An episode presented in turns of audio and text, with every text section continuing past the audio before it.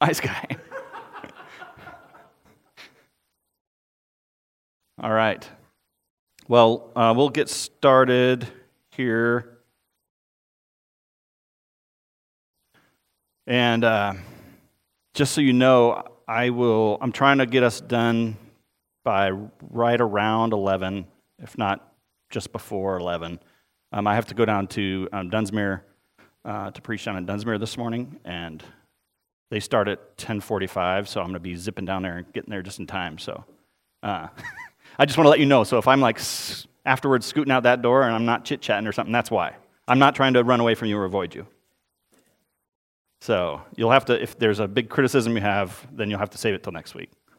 Or you can criticize Bubba, and he'll handle it. All right. Um, so this morning, um, I want to get started by reading in Acts chapter 5, starting in verse 29. And this will be familiar to you when the apostles are charged not to preach in the name of Jesus anymore. And this is their, their response uh, from Peter and the apostles. In Acts 5, starting in verse 29, it says, But Peter and the apostles answered, We must obey God rather than men. The God of our fathers raised Jesus, whom you killed by hanging him on a tree. God exalted him at his right hand as leader and Savior to give repentance to Israel and forgiveness of sins. And we are witnesses to these things, and so is the Holy Spirit, whom God has given to those who obey him. Uh, let's have a word of prayer this morning, and then we'll, we'll get started. Father in heaven, thank you, Lord, for this morning, for time to gather together and, uh, and fellowship uh, as we are looking through church history at how you have preserved your church um, through many hardships um, and challenges and failings and sin, um, all kinds of things, Lord, throughout history. And we are so grateful for how you um, preserve your church and how you preserve your word. And Lord, we want to praise you this morning and thank you for that. And we thank you, Lord, for our part in the history of your church. First and foremost, Lord, that our sins have been forgiven as Christians, and that's what makes us a part of the church. And so we're grateful. And Lord, may we not forget those who came before us. Uh, may we learn from that, um, appreciate that. Uh, and Father, may we uh, pass on a, a, legacy of adherence to your word um, and, uh, and to Christ as our Savior. And may we, may we faithfully do that. In Jesus' name we pray. Amen. So um, last week, when Bubba was teaching, he went over things, um, a lot of different things, including, I'm just going to do a little quick recap here. Uh, the schism between the East and the West, that, that was a, a splitting of the church into two halves. Um, there was, of course, political and cultural and language differences. Um, Greek in the East um, with the Byzantine Empire and Latin in the West. Um, and um, we heard about uh, disagreements regarding church leadership and the Pope in Rome deciding that, of course, uh, they were um, supreme over the bishops of the East, uh, which, of course, they didn't feel the same way. Uh, East and West, at, at one point, actually excommunicated each other. Uh, and the West would become known as, uh, or the East would become known as Eastern Orthodox, and then, of course, in the West, we would have uh, the Roman Catholic Church. Um, we talked about the Crusades, uh, the disasters that, that those were, um, all the problems with that. We talked about the scholars and the, the rise of, the, of scholasticism during uh, the time of Charlemagne, which Bubba mentioned last week. Um, and within a couple hundred years, you know, Europe of that, Europe began seeing universities starting up, such as Oxford and others. Uh, and it was a time of when, when learning actually began to change following the discovery of Greek philosophy. Uh, and Bubba touched on that last week as well.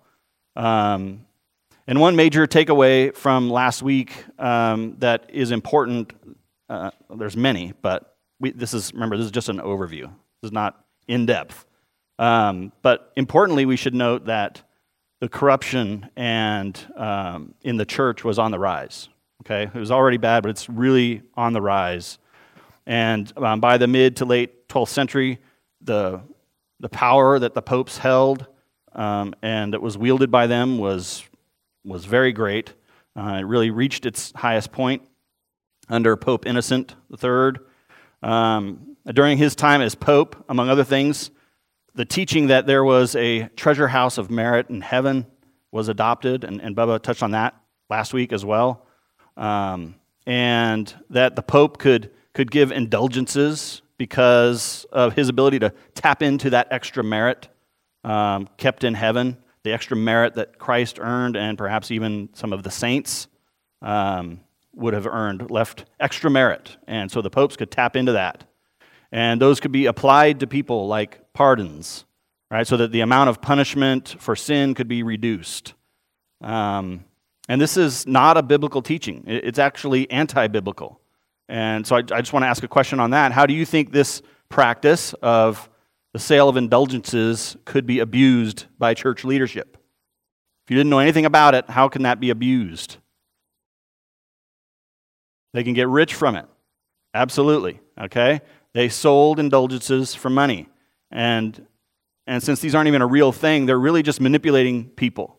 They're, they're getting money from people based on fear and, and promises of things that that they can't deliver uh, in terms of um, cutting down on the amount of punishment people had to pay for sin and time in purgatory and all that kind of stuff, which is another issue. But um, and so it did get abused. It absolutely got abused. Uh, the, the, the sale of indulgences was something that uh, was a big part of, uh, when we get into the Reformation, it's a big part of that. Um, and it's just one of, one of several things that uh, the reformers had a problem with uh, with the church, but it was absolutely abused. Also, the, the doctrine of transubstantiation was solidified uh, as official church, church doctrine during this time. Does anyone know what is the doctrine of transubstantiation? Yes, so with communion, yeah, the, the bread or the wafer becomes the actual body of Christ, the, the wine becomes the actual blood of Christ. Um, they're somehow supernaturally, physically transformed in terms of their substance into the body and blood of Jesus. Essentially, Jesus being sacrificed every time. He's being sacrificed again. And we can see how on your sheets there, we can see how the Roman Catholic Church defines this by looking at the, the Catechism of the Catholic Church in section 1376, and I included that in there because I, I thought it was interesting. Um, says this is their their official wording. The Council of Trent summarizes the Catholic faith by declaring, because Christ our Redeemer said that it was truly his body that he was offering under the species of bread, it has always been the conviction of the Church of God, and this holy council now declares again that by the consecration of the bread and the wine, there takes place a change of the whole substance of the bread into the substance of the body of Christ our Lord, and of the whole substance of the wine into the substance of his blood. This change the Holy Catholic Church has fittingly and properly called transubstantiation. Okay, well, where would they get something like that? You know, how, how would they come up with something like that? And they of course, would want to justify it scripturally, you would think. And I think there are several places, but one in particular where they would get this would be from John 6, uh, 53 through 57. Uh, says, So Jesus said to them, Truly, truly, I say to you, unless you eat the flesh of the Son of Man and drink his blood, you have no life in you. Whoever feeds on my flesh and drinks my blood has eternal life, and I will raise him up on the last day. For my flesh is true food, and my blood is true drink. Whoever feeds on my flesh and drinks my blood abides in me, and I in him. As the living Father sent me, and I live because of the Father, so whoever feeds on me, he also will live because of me. You can kind of see how they might come up with that, right? Uh, it, could, it could make sense. But, you know, we read a little bit further in that passage, And, and that's all it takes, really, is to look and see. Jesus explains what he means by this in verse 63. It says, It is the Spirit who gives life, the flesh is no help at all. The words that I have spoken to you are spirit and life. Is this a, a spiritual reality? Jesus is using the, the physical understanding of drinking and eating to describe and teach a spiritual truth. Okay, we know in that event, too, that many of the followers of Christ, that was it for them, right? When they heard that, they're like, I'm out here. That's too weird. Uh, it was very hard, right? And Jesus actually asked the disciples uh, if they were going to leave also. And of course, they didn't uh, because um, they determined he had the words of life. Where else would they go? So, you know, we do this as a remembrance, not as a sacrifice when we talk about communion.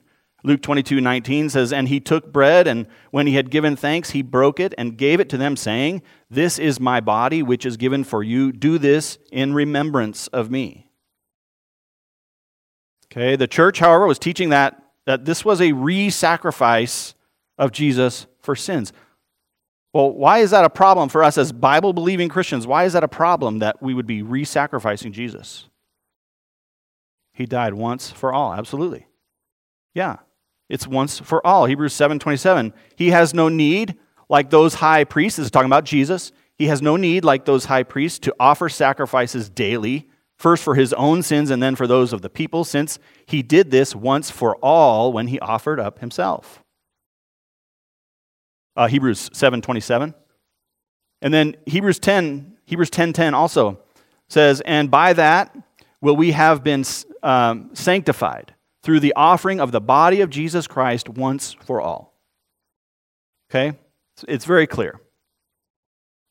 Now, as we continue our look at church history today, oh, yeah.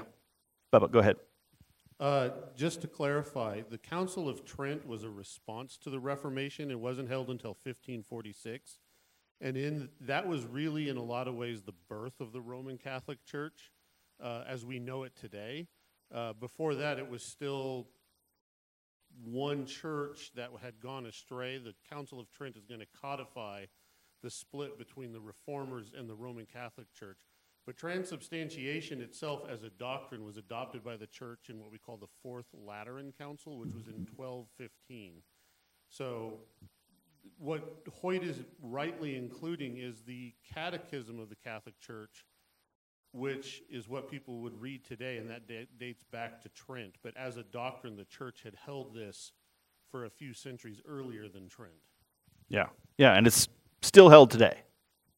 Um, so now, as we continue looking at church history, we see that again there are so many popes. Um, and I was reading a section of a, of a book that that um, Bubba uh, had me read this week too and, and so I'll ask Bubba here in a second if he has anything to add here, but I was trying to condense this whole, this whole time period um, in, into a short little bit. So um, I'm, I'm, of course, leaving a lot out because, again, this is just an overview. But anyway, there we see that uh, Pope Boniface became Pope in 1294. Uh, and his time of, as Pope was, was marked by a lot of and this isn't new, right, is marked by a lot of disagreement and political meddling between him and the, the kings of England and France. Um, and this mixture between church, uh, the church and the politics of the state was filled with manipulation and lies and, and fighting.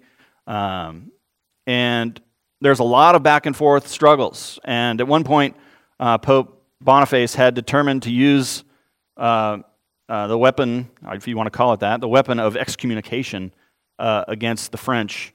Uh, and this, of course, was usually a powerful weapon, right? You could use against somebody. The idea of being excommunicated from the church uh, is not something that, that one would want to endure. Um, but one of the close advisors to the French king organized a group of people to kidnap Boniface in order to get him to abdicate, but he wouldn't do it. And so they, at one point, forced him to ride backwards on a horse as they trotted him through town in order to humiliate him uh, because they felt that he was a false, he was a false pope. Um, and he was eventually freed, but, but he was deserted by most of his cardinals, uh, which uh, this, again, is a time where popes would surround themselves with their personal picks for people who were supportive of them, and, and even family members um, were, were often made cardinals um, in order to, to prop up their, the Pope, who was their relative. Um, and so, but he had lost a lot of um, respect. At one point, he had, he had a lot of respect from people, but he lost that. Um, and he died not too long after that. And then you throw in a couple more popes, and you get to Pope Clement V. Uh, and by 1309, Pope Clement um, had begun living in Avignon, France, and, and not in Rome. And this led to about 70 years of popes residing in, in Avignon and not in Rome, though they all at that time would still have claimed to be bishops of Rome. But you can imagine how that appeared to all those living in Rome, not having their, their pope there. Um, and this is a time where, again, where popes continued to be tools of the French government. Um, and actually, this whole time period became known as the Avignon papacy, or even by some um, later as the, the Babylonian captivity of the church.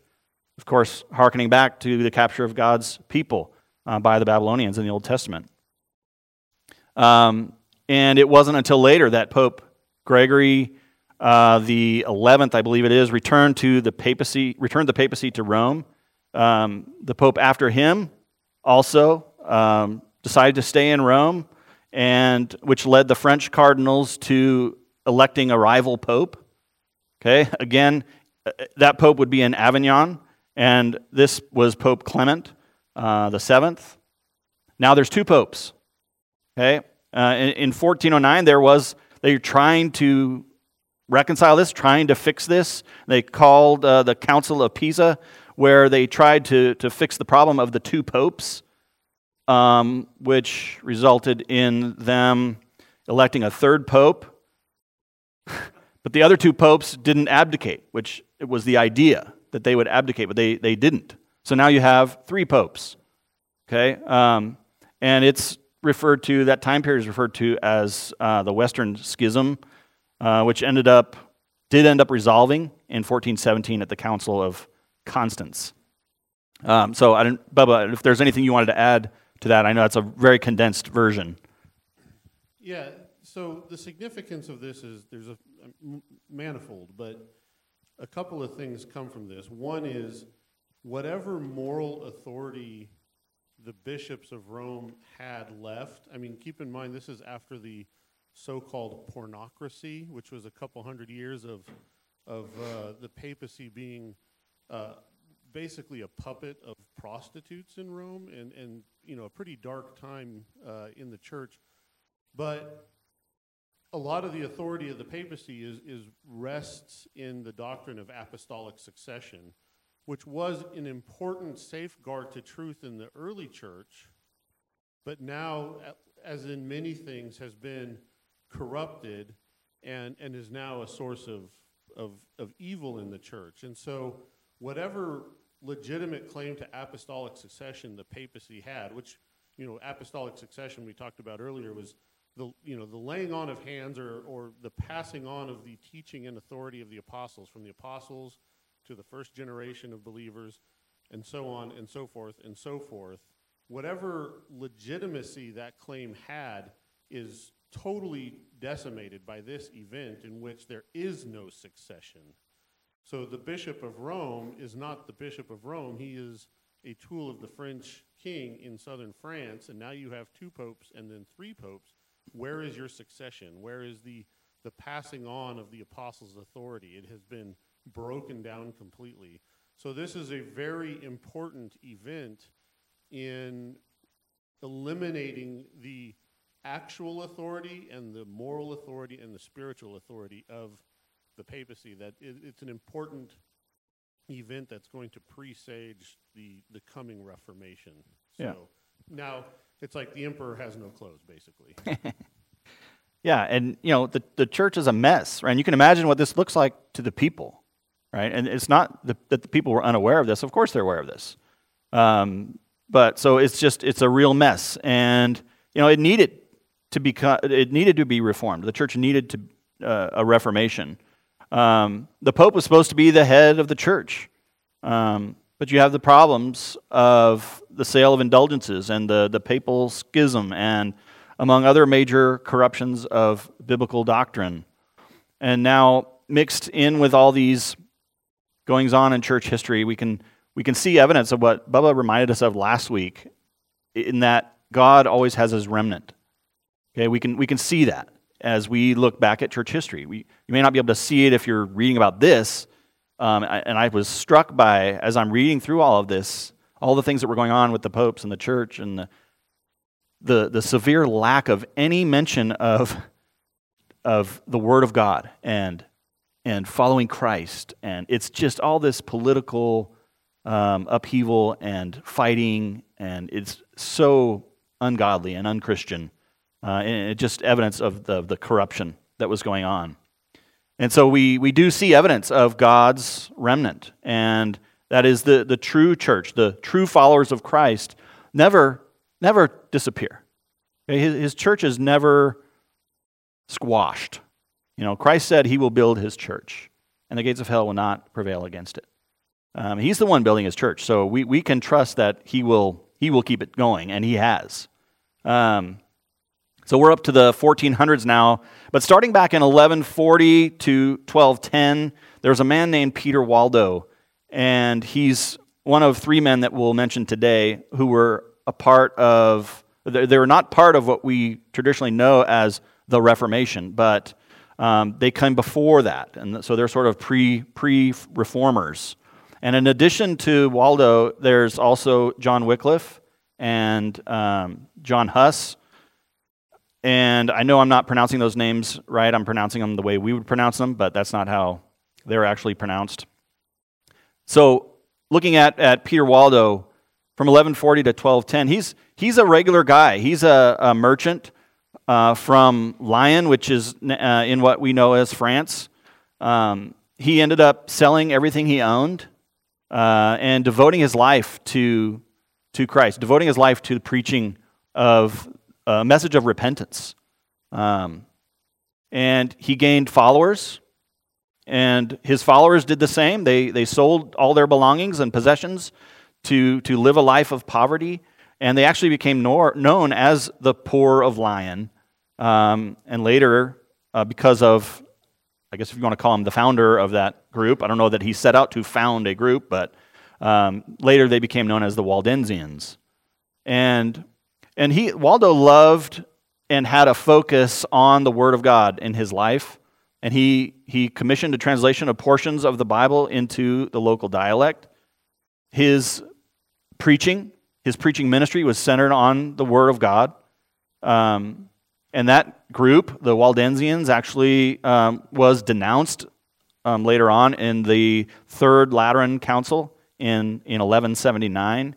And of course, that Lateran Council is in Rome, where the cathedral is, and that's where they would hold these councils uh, and make these decisions. So they were denounced, uh, but he didn't stop preaching, um, insisting that it was better to obey God than men.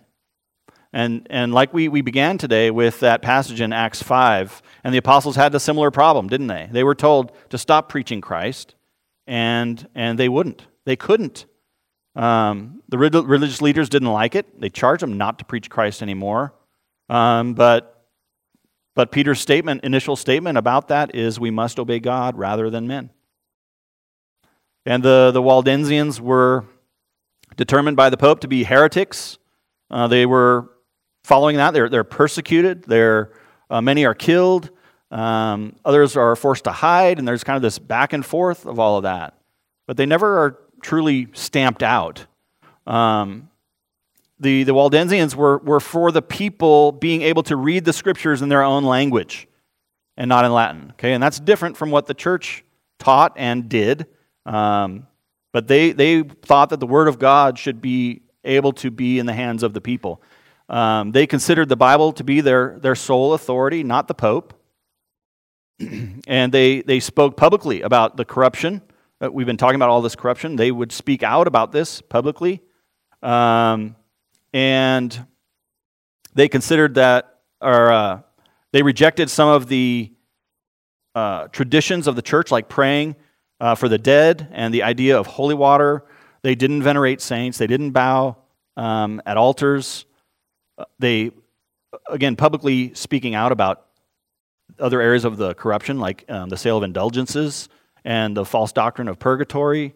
Uh, they believed communion was a remembrance and not a sacrifice of Jesus, okay, which, like we talked about earlier, um, is not what the what is common held doctrine of the Catholic Church. So they were they were going against that and speaking out publicly against it. Uh, of course, this movement grew. In 1215, the, at the Fourth Lateran Council, which I think is what Bubba mentioned earlier, they would declare an anathema on the doctrine of the Waldensians. Okay, that is, they, they cursed them, right? They're, they're damned to hell because of their beliefs. Okay, so it's an official thing that there's an anathema pronounced on their teaching. By the 1500s, they were still around, um, and even though um, to be a Waldensian would be a death sentence um, at the hands of the Roman Catholic Church, they were, they were still around. They're scattered all over the place, um, including some of them making their way to Switzerland, uh, where they would, would find refuge there, and they would join up ultimately with some of the early reformers, um, like Ulrich Zwingli and John Calvin.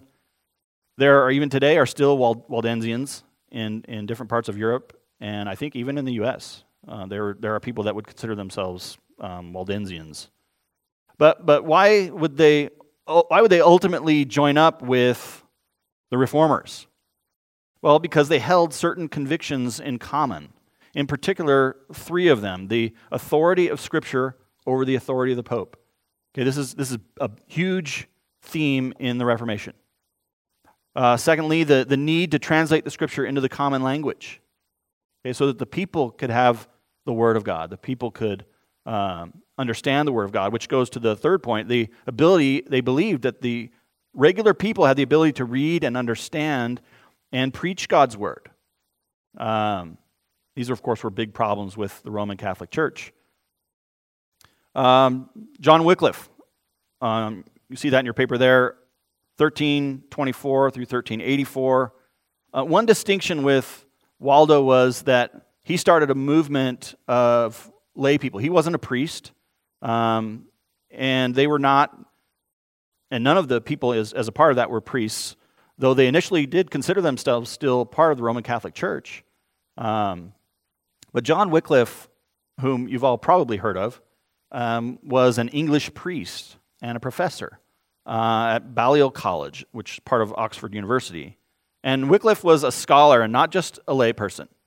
Um, though he would have some, some of the same problems with the church as Waldo did, and he also had the same bold practice of speaking out about the corruption in the church.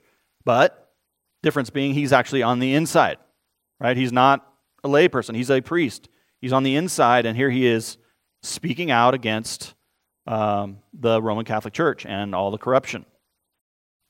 Um, Wycliffe and others at Oxford would become involved in translating the Bible from the Latin Vulgate into English, uh, a big no no. Uh, in addition to this, he also wrote harshly about the corruption uh, in the church in areas like transubstantiation, the sale of indulgences, and, and the mandatory celibacy of the priests. He felt that the church, which had uh, amassed a lot of property holdings due to the sale of indulgences, like was mentioned earlier, it makes a lot of money. Um, and he was of the belief that they should give all that up, that they should, they should give all those property holdings up, that the clergy should be um, um, like him, like uh, Waldo, and take on a life of poverty and devote themselves to Christ. He also taught that the church was actually made up of the souls of the elect. Okay, this would also be referred to as the invisible church. The visible church being uh, made up of the priests and the, the cardinals and the popes and all this. And the idea is that you're not a part of the church because you go to church or are a leader in the church, but because God has saved your soul. God has made you a part of the church. He has made you part of his family. So invisible because you are identified not by the visible position you hold, but because of your profession of faith uh, that you make in Christ alone. And so, in a sense, there it's, it's invisible. You can't just look out and because a guy's wearing certain things or holds a certain position, say, oh, he's part of the church. Um, we can look out here in any congregation, and there, there may be those who are truly um, saved and maybe those who are not truly saved yet. Yeah, Bubba. Can I go back to his Bible translation for a minute? Yeah. Uh, a couple things about his biblical translation. Remember, we talked about St. Jerome translating the Greek Bible into Latin. That was then the mainstay text that was used in the West, but it was written in Latin. Who spoke Latin in the 13th century?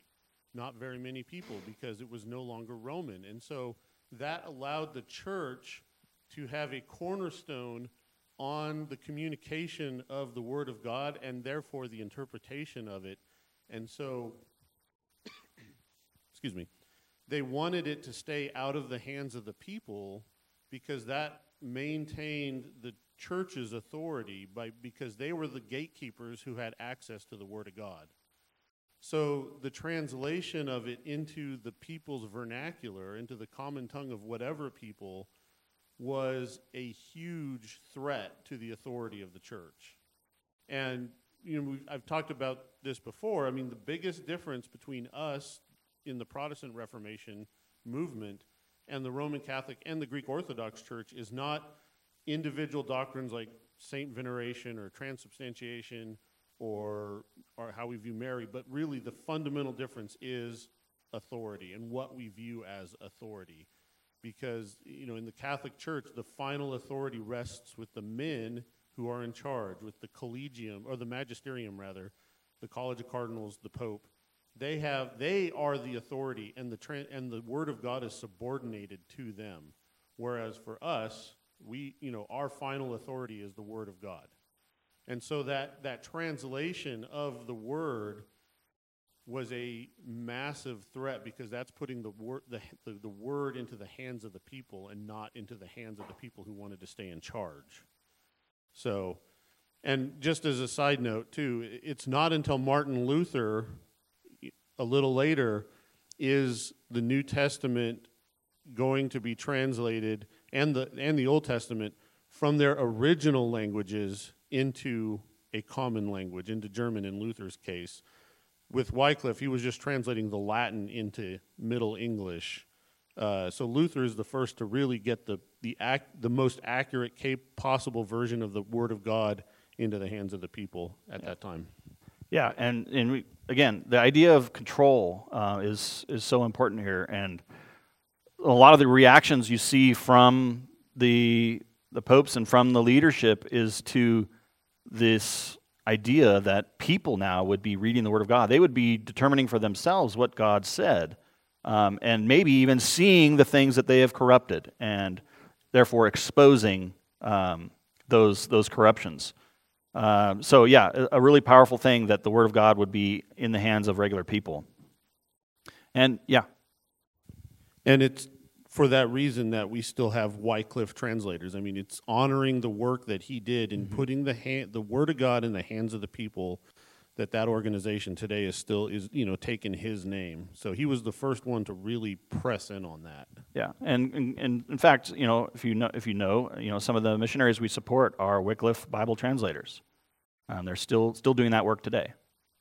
Um, Wycliffe would later become known uh, even as the morning star of the Reformation. Okay, he died in 1384, but like Waldo, his views on Scripture and the church would gain in popularity and influence. These, these men would leave behind followers that were going to continue in this pattern. Um, and he was also declared to be a heretic long after his death by the Council of Constance in 1415. And they eventually actually dug up his body in 1428 and burned his, the remains of his body in effigy, since that is what was done with heretics. Right? So they went to a lot of trouble. Right? You couldn't just let it be. Right? They had to dig him up and burn him. Um, he held the same beliefs as Waldo about the authority of Scripture over the Pope. And um, I included some, some quotes here from Wycliffe. In here, one he, he wrote, um, I believe that a Christian man, well understanding it, may gather sufficient knowledge during his pilgrimage upon earth. that all truth is contained in Scripture, that we should admit of no conclusion not approved there, that there is no court besides the court of heaven, that though there were a hundred popes, and all the friars in the world were turned into cardinals, yet should we learn more from the gospel than we should from all that multitude, and that true sons will in no wise go about to infringe the will and testament of their heavenly Father. He held the desire to have the Word of God in the common language. Okay, we're, we're seeing a theme here, right, with these, with these pre reformers. We're seeing a theme. He wrote, Believers should ascertain for themselves the matters of their faith by having the Scriptures in a language which they can fully understand. Christ and his apostles evangelized the greater portion of the world by making known the Scriptures in a language which was familiar to the people. And he held that it could be read and understood by the common person. And a century and a half after Wycliffe, um, William Tyndale would also translate the Bible into the English language, but he would do so from the Greek and Hebrew um, instead of the Latin Vulgate. We can thank men like these um, who, who stood firm on the foundation, uh, the truth, the authority of the Bible, and we, we have all benefited from their sacrifices for the church, for the truth of the Word of God. Uh, it's something we should not, that we should know and we should not forget about. Um, John Huss, or Jan Hus, um, 1369 to 1415, was from what we know today as the Czech Republic. He was from a village called uh, which means Gooseville. Also, interestingly, the Bohemian word for Hus means goose. Um, you remember that for later. He was uh, very much influenced by the writing of John Wycliffe. And he was a preacher who regularly preached uh, in the Bethlehem Chapel in the city of Prague. He preached in the Bohemian language. So um, the people there would, are exposed to the Word of God in their own language. Um, about God's Word, he said, I humbly accord faith, meaning trust. I humbly accord trust to the Holy Scriptures, desiring to hold, believe, and assert whatever is contained in them as long as I have breath in me. You can see in, in the words of these men, you can see their conviction. You can see their uh, desire to um, adhere to the Word of God as their, as their authority. Again, like um, the other two pre reformers, Huss preached out against the corruption of the clergy, the sale of indulgences. Um, he held strong convictions about the authority of the Word of God for the Christian. He wrote a book called On the Church, where he put forward that Christ alone is the head of the church. Okay, well, why did that conflict with the teachings of the Roman Catholic Church? Right, the Pope. Right? The Pope was seen as, as the head of the church. They believed that, that he was the head of the church on earth. And Huss wrote that Christ and not the Pope was the head and highest authority over popes, councils, and kings. He said, If the papal utterances agree with the law of Christ, they are to be obeyed. If they are at variance with it, then Christ's disciples must stand loyally and manfully with Christ against all papal bulls whatsoever and be ready, if necessary, to endure malediction and death. When the Pope uses his power in an unscriptural way, to resist him is not a sin, it is a mandate. You can imagine how these kinds of things are taken by the leadership of the church. Okay? Not, not a friendly.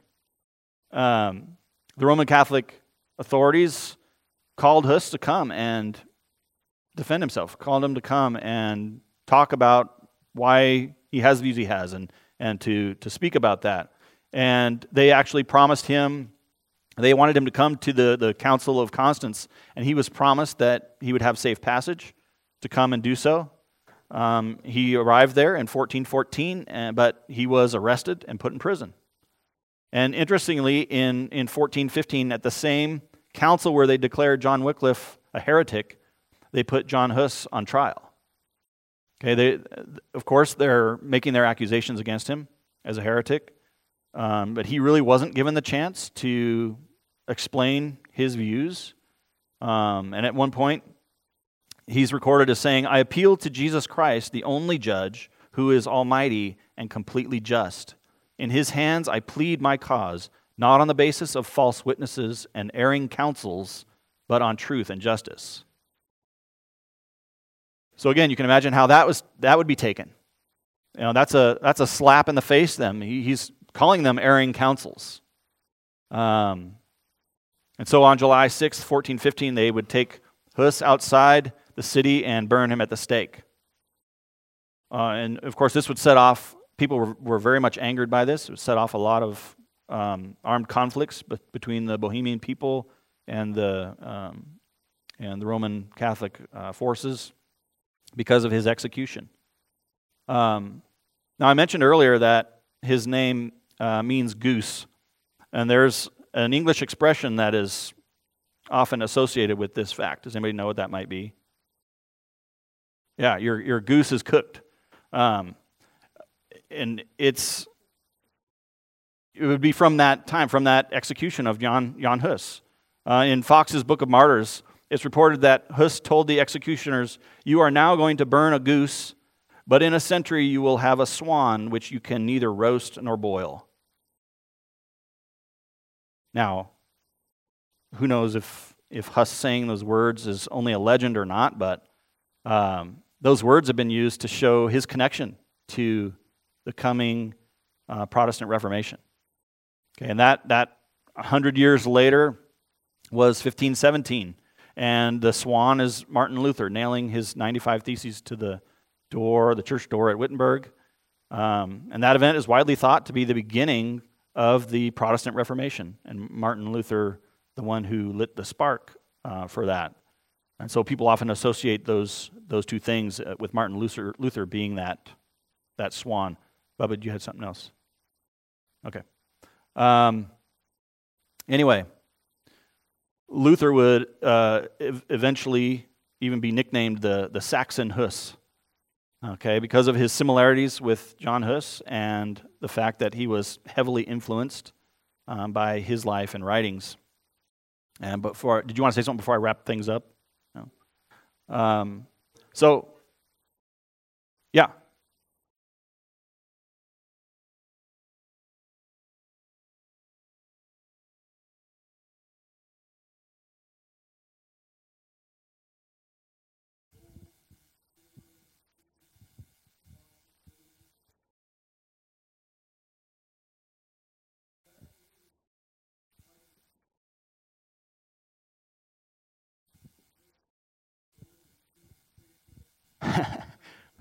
Well, actually, the, the, I, the, the fact that he wrote his 95 Theses and nailed them to the door there is actually common. It wasn't like vandalism or anything like that. It's, he was posting these things because he wanted to spark discussion about this. So um, he wouldn't have been in trouble for, for simply posting something. Now, what he posted was ultimately a problem, but that was common. It was like a bulletin board. You know, you might have postings around, and so you would post something that people could come and look at and read. So um, that's my understanding that he wouldn't have been in trouble for simply doing that. But what he wrote in opposing the church was, was a big problem. We'll talk about this more, I'm sure, when we get to Luther next. But the. Uh, the church and the countries of Europe at that time were very much in league with each other.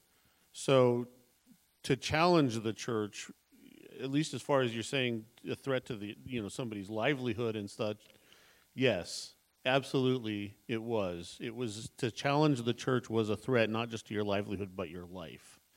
So and it's it's going to take somebody like Luther, but also in a political setting that was conducive to Luther. And we'll talk about this more, so I don't want to just go all over that. That's really going to take be the right set of circumstances to blow the lid off of everything and get the Reformation really going. There's reasons why Wycliffe and Huss aren't going to generate a Reformation the way Luther is, and part of that is geography. But we'll that, that's a story for another day. But to answer your question, I mean, yes, you would, your life would be threatened, very much so. Yeah, absolutely. Yeah. I mean, we have to remember how much how much power was wielded by by the church, and it's not like you know we would look at somebody sinning and we would want to call them on their sin and maybe go through a biblical pattern of church discipline, right? But what we're dealing with there is people who would be considered heretics according to the church are are burned at the stake. Right? You you know to to be considered a heretic was terrible, which we would say is also true, right? Anybody that would be a heretic now, we wouldn't burn them at the stake, but uh, we would call them to repent and come come to Christ. Yeah.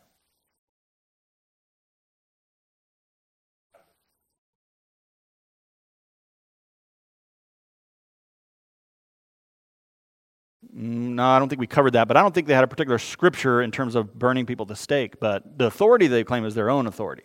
They had, it's you know, a matter of kind of securing yourself as the head, the voice. So the Pope is the one that set all the rules. The Pope could say, here's what God says, and how could anybody dispute it? They didn't have the Word of God in their own language to be able to see that. So you believe the leaders, right? And so that Right. Right. Yeah, I don't I don't know that they had a particular scripture, Bubba. Do you know of anything they had any particular scripture as far as burning at the stake or No, it's it's purely just a, a function of realpolitik. I mean, yeah. they have the authority and they don't want their authority questioned. So if you're questioning it, what? Yeah, it, pretty much. Exactly. You know, and that's a good a good example, a good thing to bring up, right? And we see it in in the New Testament with the coming of Christ, with his uh, his apostles, and how the religious leaders at the time reacted to those things. Same thing. But remember what Tertullian said: the seed, the blood of the martyrs is the seed of the church. You know, I mean, what he said back in the second century is still going to be true today, and true at, at the dawn of the Reformation.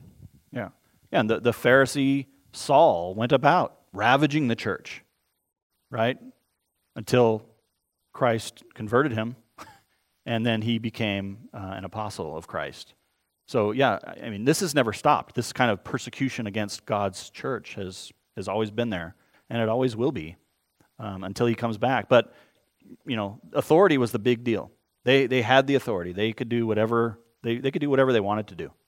Um, they had that authority, they had that power. Now, they, it wasn't legitimate authority, it's not, not biblical authority. Um, so I wanted to read a, a, passage as we close up here in Ephesians 1 18 through 23. Having the eyes of your hearts enlightened, that you may know what is the hope to which he has called you, what are the riches of his glorious inheritance in the saints, and what is the immeasurable greatness of his power toward us who believe, according to the working of his great might, that he worked in Christ when he raised him from the dead and seated him at his right hand in the heavenly places, far above all rule and authority and power and dominion, and above every name that is named, not only in this age, but also in the one to come. And he put all things under his feet, and gave him as head over all things to the church which is his body, the fullness of him who fills all in all. Who is the head of the church? Christ is the head of the church. Right? And that's what these men were fighting for. Uh, that's what they wanted to, the thinking to come back to was what the Bible said about who is the head of the church. And from that, though there be differences, like Bubba mentioned earlier, differences in what some of these people believed, but when, when your authority is the Word of God, it answers all those differences. Right? When your authority is the Pope, you're stuck with whatever that is, even when it contradicts and clashes with the Word of God. So Colossians 1:18 says, "And he is the head of the body, the church. He is the beginning, the firstborn from the dead, that in everything he might be preeminent." And that had been lost. It, it had been lost. And so we're seeing this the people realizing this, okay, and, and people being willing to lose everything, including their lives, to, uh, to stand on the truth and the authority of the Word of God. And so um, it is uh, actually a very violent, very violent time for followers of Christ and who are standing on these things. So we should be very appreciative of those who came before us, um, who, who fought for the truth of God's Word. And we are no less of a battle today in the truth of the Word of God in our culture.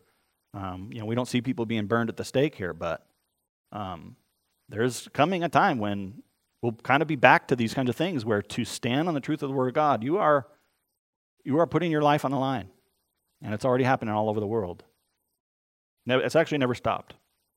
So next time we'll be looking at the, at the Protestant Reformation and its effects on the church um, and on the world with, with uh, some more men that were um, considered the reformers of the church. So let's close in prayer and uh, I'll let you guys go. Father uh, uh, in heaven, thank you again for today and for um, our ability to look back and, and see what you have done with your church through the ages. Um, we thank you for those that have come before us who have had a passion for uh, the authority and the truth of your word. Um, and Lord, may we do the same. May we not crumble uh, in our own day and age when the world dis- disagrees with your word, which we expect them to do. Lord, may we agree with your word, no matter what the consequence might be in our lives. And may we do so kindly and patiently, uh, lovingly, but unwaveringly. And we thank you, Lord, that you strengthen us through your Holy Spirit, that you give us all that we need to, to live this life, and we can trust you with everything. We give you praise and thanks in Jesus' name, amen. Well, thank you all for coming today.